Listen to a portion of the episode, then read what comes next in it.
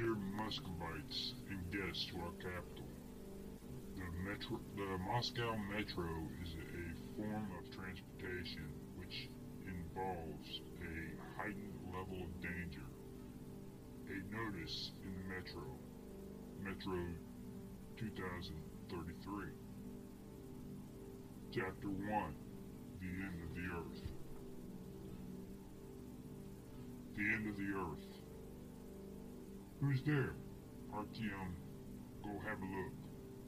Artyom um, rose reluctantly from his seat by the fire and, shifting the machine gun from his back to his chest, headed towards the darkness. He stood right at the edge of the lightened area and then, as loudly and threatening as he could, he clicked the slide of his gun and shouted gruffly, Stop! Password! He could hear quick, staccato footsteps in the darkness where moments ago he'd heard a strange, frightening, a strange rustle and a hollow sounding murmuring.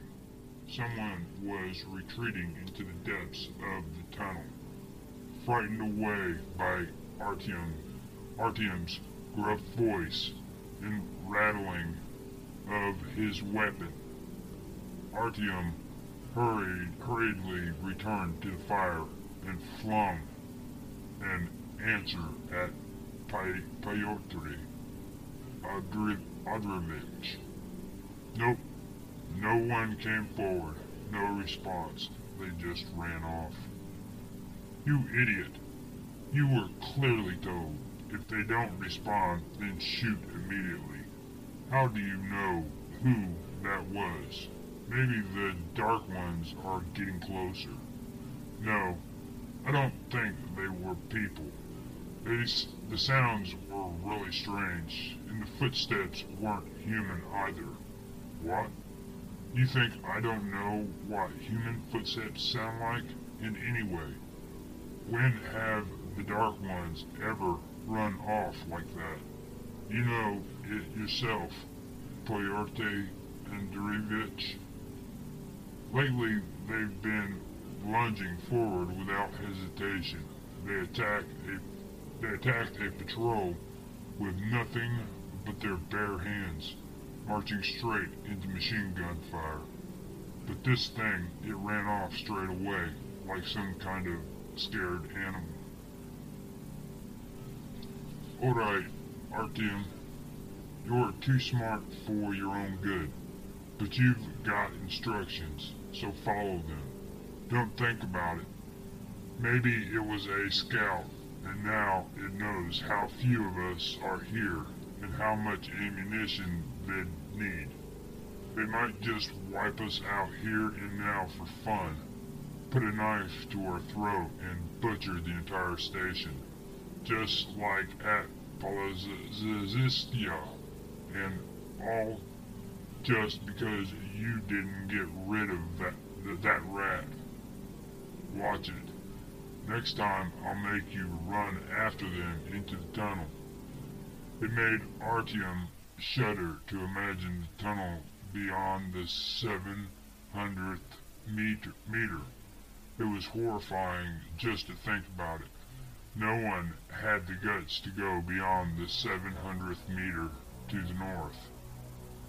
Patrols had made it to the 500th and having illuminated the boundary post with the spotlight on the trolley and convinced themselves that no scum had crossed it, they hastily returned.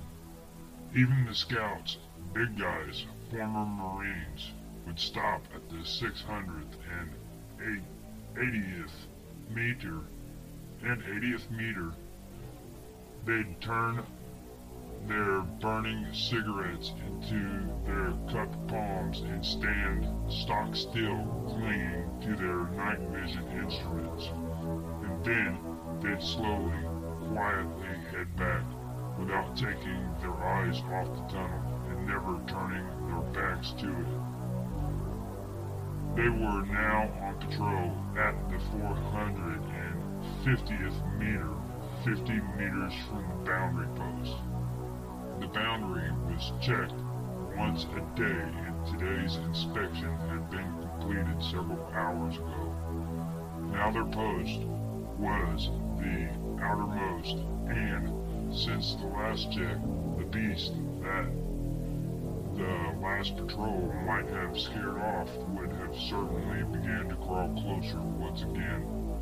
They were drawn to the flame, to people. Artyom settled back down into his seat and asked, So what actually happened at Polezhaevskaya? Although he already knew this bloody, curdling story from the traders at the station, he had an urge to hear it again like a child who feels an irrepressible urge to hear scary stories about headless mutants and dark ones who kidnap young children. At Polezhaevskaya, what? You didn't hear about it. It was a strange story, strange and frightening. First, their scouts began disappearing, off into the tunnels and didn't come back. Granted, their scouts were complete completely green, nothing like ours, but then again, their station's smaller, a lot less people live there. Well, used to live there, so anyhow, anyway, their scouts start disappearing. One detachment leaves and vanishes. At first, they thought something was holding them up. Up there, uh, the tunnel twists and turns just like it does here. Artyom felt ill at ease when he heard these words, and neither the patrols, neither the patrols nor those at the station could see anything, no matter how much light they threw at it. No one appeared. For half an hour, then for an hour, then two. They wondered, they wondered where the scouts could have gone. They were only going one kilometer in. They weren't allowed to go any further in any way. They aren't total idiots. Long story short, they couldn't wait to find out. They sent reinforcements who searched and searched shouted and shouted, but it was all in vain. The patrol was gone. The scouts had vanished, and it wasn't just that. No one had seen what had happened to them. The worst part was that they hadn't heard a sound, not a sound. There was no trace of them whatsoever. Artyom was already beginning to regret that he had asked Pyotr Andreevich to recount the story of Polezhaevskaya. Pyotr Andreevich was either better informed or was embellishing the story somewhat, but in any case, he was telling details of the sort that the traders couldn't have dreamed. Despite being masters of true enthusiasts of storytelling, the story's details sent a chill over Artyom's skin, and he began, and he became uncomfortable even sitting next to the fire. Any rustling from the tunnel, even the most innocent, were now exciting his imagination. So there you have it. They hadn't heard any gunfire, so they decided that the scouts had simply left them Maybe they were dissatisfied with something and had decided to run. So, to hell with them.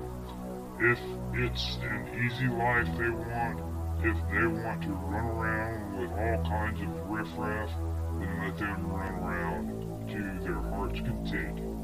It was simpler to see it in that way. Easier, but though, a week later, yet another scout team disappeared and they weren't supposed to go any farther than half a kilometer from the station. And again, the same old story. Not a sound, no trace. like they'd vanished into thin air. So then they started getting worried. Back at the station, now they had a real mess on their hands. Two squadrons had disappeared within a week. They'd have to do something about it, meaning they'd have to take measures. Well, they set up a cordon at the 300th meter. They dragged the sandbags to the cordon, set up machine guns and spotlight and a spotlight.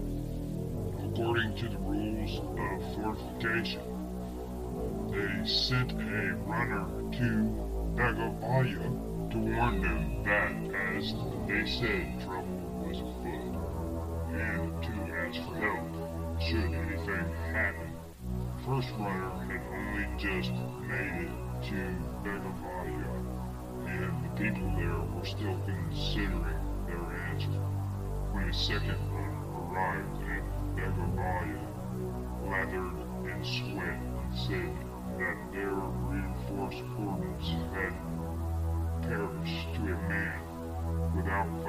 a single lathered, uh, a single shot. Every last one of them had been slaughtered, and it was as if they'd been butchered in their sleep. That's what was scary. But they wouldn't have fallen asleep, not after the scare they'd had, not to mention the orders and the instructions. At this point, the people of Begovaya understood that if they did nothing, the same story would begin in their neck of the woods as well. They equipped a strike force of veterans, about a hundred men, machine guns, and grenade launchers. Of course, that all took a bit of time, about a day and a half, but all the same, they dispatched the group to go and help. And when the group entered Polezhaevskaya, there wasn't a living soul to be seen. There weren't even bodies, just blood everywhere. There you go. And who knows who the hell did it? I, for one, don't believe that humans are capable of such things. And what happened to Begovaya? Artyom's voice sounded unusual, unlike him. Unusual, unlike him. Nothing happened to them. They saw what the deal was and exploded the tunnel that led to Polezhaevskaya. Polezhaevskaya. I hear 40 meters worth of tunnel is collapsed there. No digging through it without special machinery. Even with machinery, I bet you wouldn't get very far. And where are you going to find that kind of machinery anyhow? Our machinery rotted away 15